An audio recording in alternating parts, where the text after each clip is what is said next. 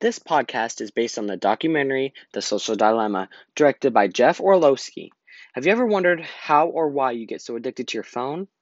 When you're using your phone, social media has a very smart plan to keep you ways you addicted to your phone, and here's why.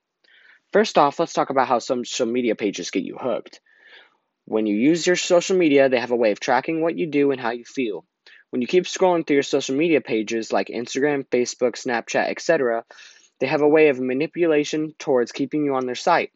Social media pages are programmed to detect how you feel and what you like to watch, so whenever you press the refresh button, it's more likely to show you what you want to see, essentially pushing you to watch more. Their goal is to keep you watching their site as long as possible because the more you watch, the more they make their money.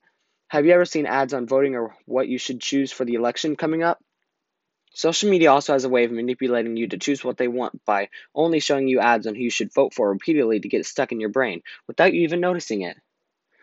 You may be wondering if social media is good for you. Social media is a good is still good at a certain point, but you should watch out how long you're on your phone. This documentary showed me that I shouldn't be on social media as much as I am and how it affects people's lives. I rate it a good 8 out of 10 and I highly recommend that you watch it as well. I really consider you watching this podcast and I hope I and I hope I helped you in your thoughts on how social media affects people. Thank you for listening. Have a great day.